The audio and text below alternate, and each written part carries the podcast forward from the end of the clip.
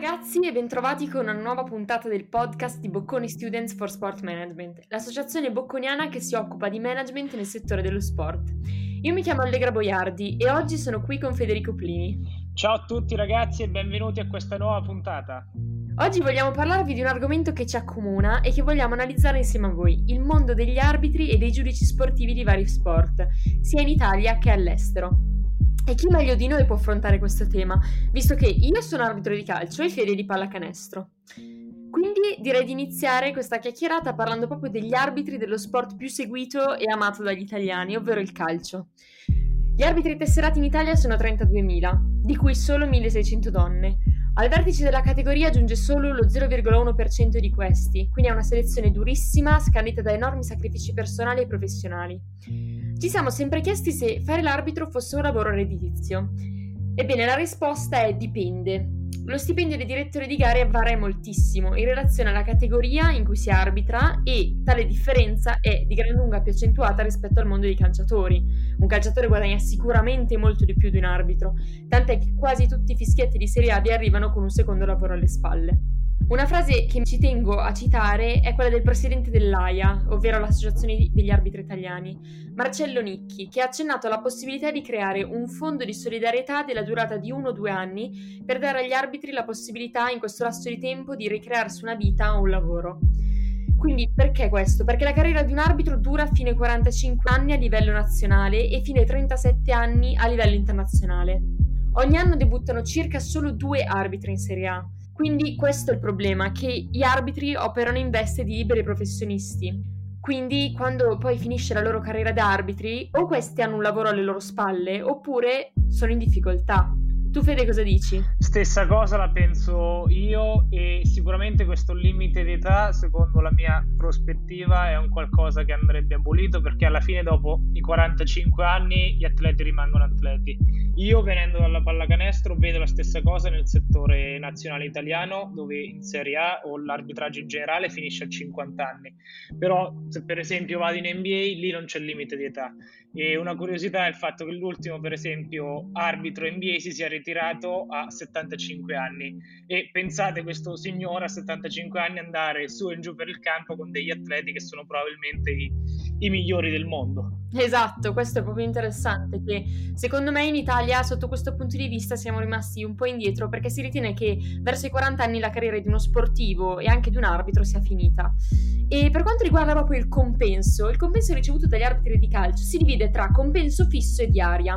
Il compenso fisso è interessante perché è giuridicamente qualificato come diritto d'immagine, quindi un arbitro internazionale può percepire compensi ordinari di diritto d'immagine fino a 200.000 euro lordi l'anno. Per quanto invece riguarda la Serie A italiana, la parte fissa va dai 30.000 ai 90.000 euro all'anno in base al numero di gare dirette e all'anzianità di servizio. È interessante questo fatto del diritto d'immagine. Invece dall'altra parte abbiamo la diaria, che è invece uno stipendio che va di volta in volta e di partita in partita, che per una partita di Serie A è pari a 3.800 euro lordi. E invece per la pallacanestro? Ascoltando queste cifre, Allegra sinceramente rabbrividisco perché in Serie A pensiamo che in Serie A di pallacanestro l'organizzazione è sicuramente tutta incentrata sulla prima lega nazionale, ma a differenza dei 3.800 euro lordi che i colleghi prendono per partita nel, calcio, nella pallacanestro si parla all'incirca di, di 1.000 euro a partita per il gettone senza contare le spese per il viaggio e per l'alloggio. Poi nella seconda lega nazionale si va a scalare di oltre il 50%, quindi si arriva a 400 euro, mentre in Serie B a 80 euro per partita. E sicuramente c'è questo dislivello che è portato probabilmente dal movimento di denaro che c'è, della differenza del movimento di denaro che c'è tra la pallacanestro e il calcio. E parlando di calcio, sicuramente la prima cosa a cui una persona fa riferimento è sicuramente la, la Champions League, diciamo.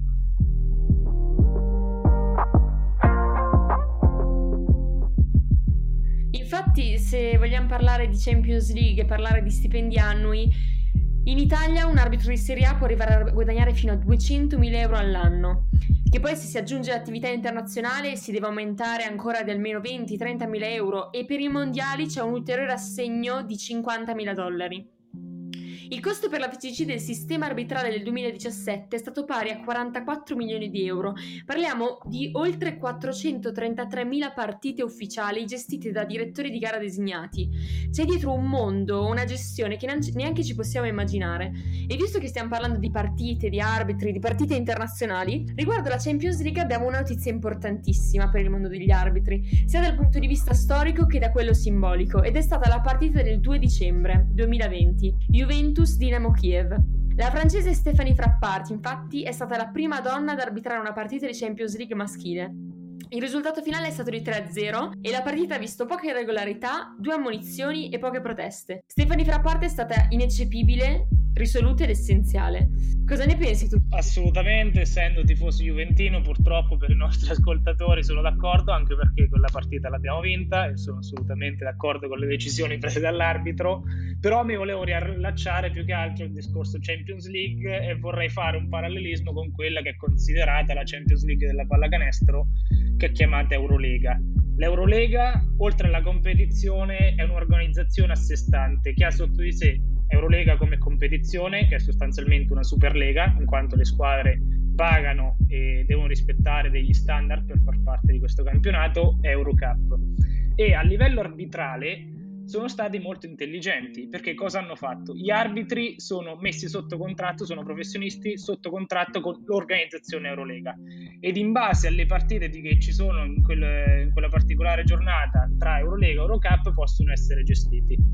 Prendiamo un esempio pratico. In una giornata c'è Valencia contro Villeurbanne in Eurolega, che per, chi non lo sapesse sono squadre abbastanza facilmente gestibili dagli arbitri. Mentre in Eurocup c'è magari un derby in Grecia, non so, Pau Salonicco contro EK Atene.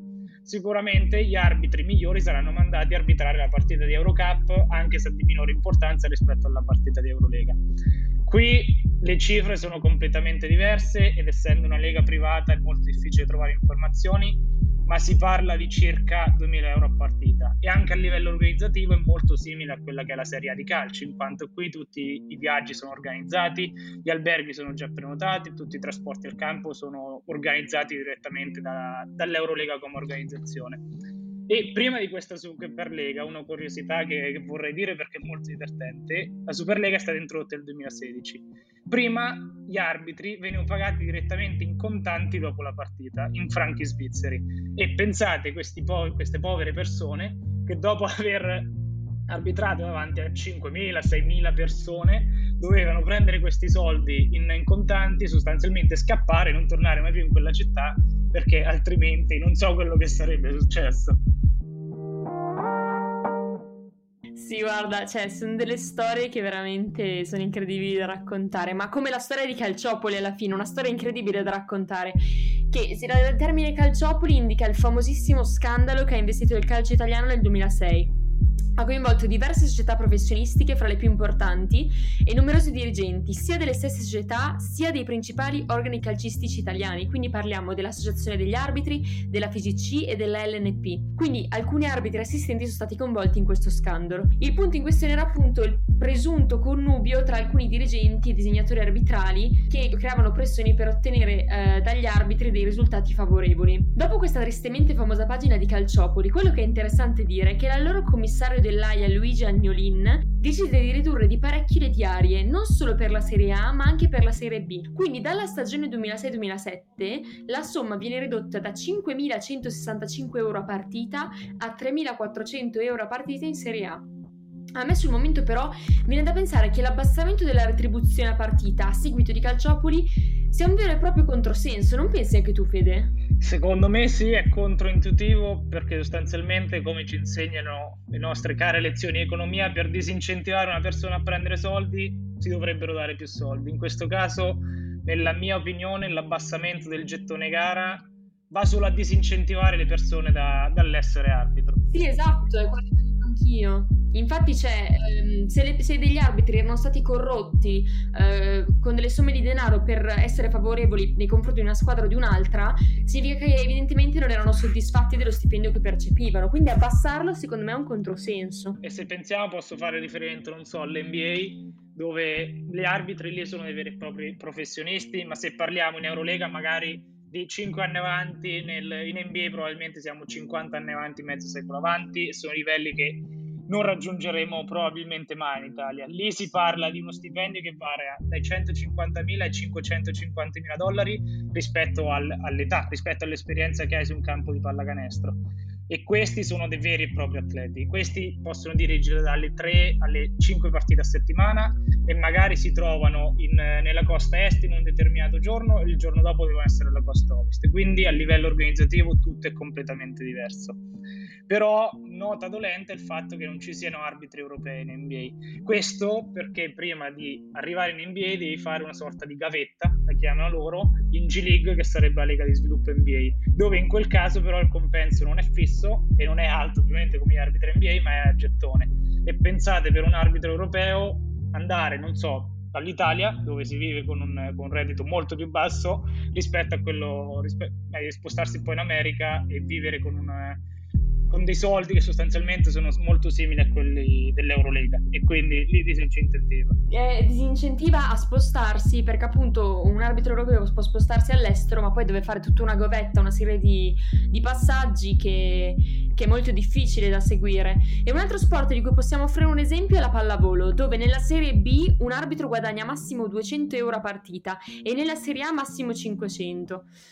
Quindi cioè, possiamo dire che alla fine mi sembra che in Italia gli unici arbitri e giudici sportivi che prendono una retribuzione corretta rispetto all'impegno e alle responsabilità assunte siano quelli di calcio. Assolutamente sì e probabilmente anche per i fondi a disposizione. Diciamo che negli altri sport i fondi a disposizione sono di meno, però per gli arbitri vengono veramente stanziati pochi soldi dalle federazioni regionali e nazionali e credo che per mobilitare, per migliorare un movimento che comunque è necessario perché senza arbitro non si gioca, alla fine bisognerebbe stanziare più, più soldi. Ecco.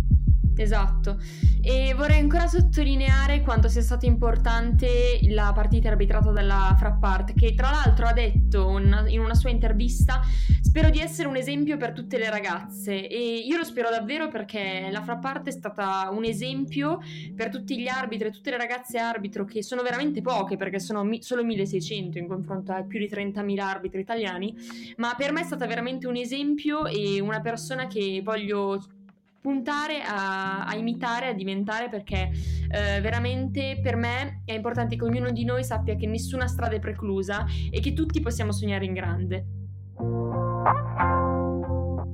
Ma la domanda a questo punto è: è giusto che un arbitro guadagni così tanto? La mia risposta è assolutamente sì, per il ruolo di grande responsabilità, per l'impegno profuso e per il tempo che si è obbligati a dedicare, ma soprattutto per tutti i nomi che ogni volta si tocca prendere. Cioè...